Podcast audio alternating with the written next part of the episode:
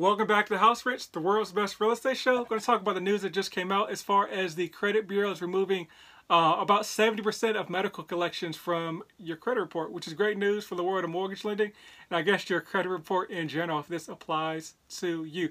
Before we get started, I want to give a big shout out to our sponsor, House Rich, the official brand of home ownership. You can grab a hoodie like this, Land Before the Rover, use promo code POD at checkout, or don't use the promo code at all and pay full freight if you want to.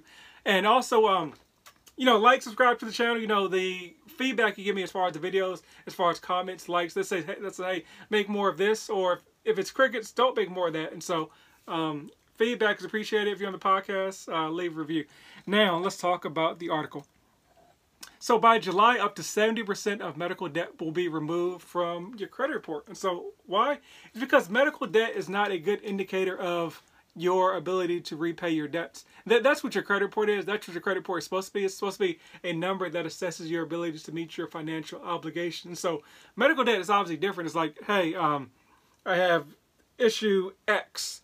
Um, it's going to give me symptom Y. I need to pay Z to have the procedure. But if you don't have Z, you still have issue X. And so you still have to get the procedure done. Or a lot of times you you may have like a, a real a medical emergency you're running into or it used to be that you you know you run to a healthcare provider or you run to the emergency room and they wouldn't even tell you what the cost of the bill was before um, you had the procedure. Now they have to actually report that. Um, believe it or not, I, I, they have to actually report that. I don't know if they actually do that, but it's just like, hey, I got this procedure done. I had no idea what it was going to cost. Um, if it was kind of like a semi-optional thing, it's like, hey, I had no idea what this procedure was going to cost, but um, I got it done and found out it cost ten thousand dollars. I don't have ten thousand dollars, and so you know that thing goes to um, to your debt. And it's obviously different than you know, hey, I want to look fly with some new J's, or I need to buy this um, jacket for whatever reason, or obviously the car thing, or live in somebody else's asset, aka an apartment, way whatever it means, and then you can't meet your normal bills. It's way different than that, which is why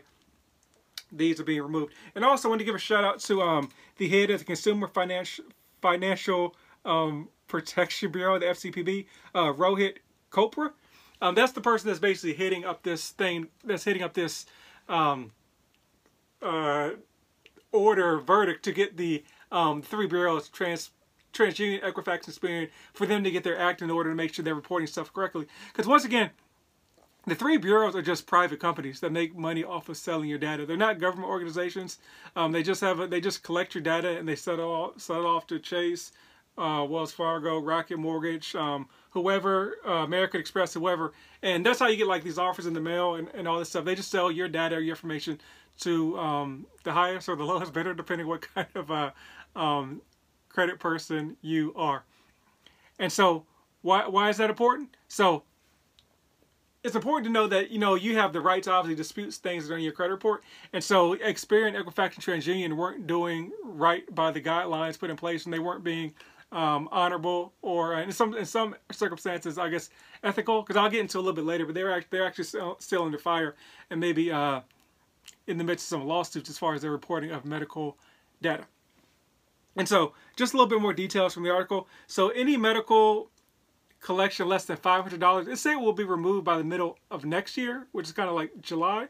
Um, so, I'm not sure if I meant July this year or, or next year, but it said um, July of next year, so that'll be 2023.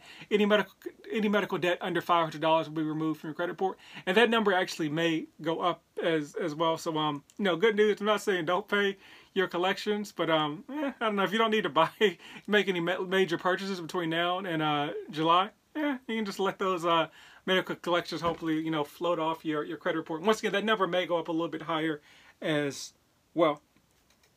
And so, also um, Experian and TransUnion specifically are still under investigation by the Consumer Financial Protection Bureau, uh, FCPB, as far as their handling of medical collections and debts uh, in the first place. So, uh, yeah, that, that's really all I got. That's oh, um, so I want to get into how medical medical debt impacts the mortgage process. So, it actually it has no impact and impact on the mortgage process. So it has impact in the fact that if you have a medical collection on your credit report, that lowers your score because it's a collection. But actually, medical debt for the most part is ignored during the mortgage process for the same reason we talked about at the beginning of the video. It's the fact that a medical collection is not indicative of your ability to repay a debt. And so that's what your mortgage lender is looking at. So, like if you have like a $2,000 collection on your your um your two thousand dollar collection like on your credit report, that's kind of ignored by your mortgage lender.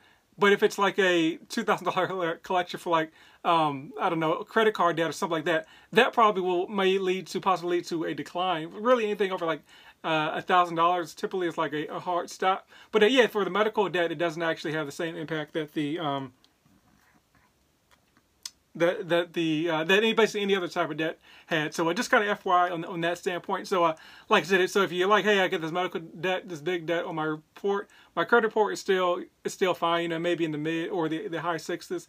Uh, feel free to apply. I mean, I wouldn't recommend actually do whatever you want to do, but I wouldn't personally recommend you know waiting till the stuff gets dropped off your credit report because who knows, you know, what happens with the marketing rates. We're seeing rates are kind of going like this. Um, we're going up to the to the top right corner if you watch it, if you listen on the podcast. So that is really it. Um, yeah, if you liked it, uh, subscribe to the channel. Uh, tell a friend to tell a friend. Leave a review, all that. And I appreciate you all for watching or listening wherever you are. Thanks.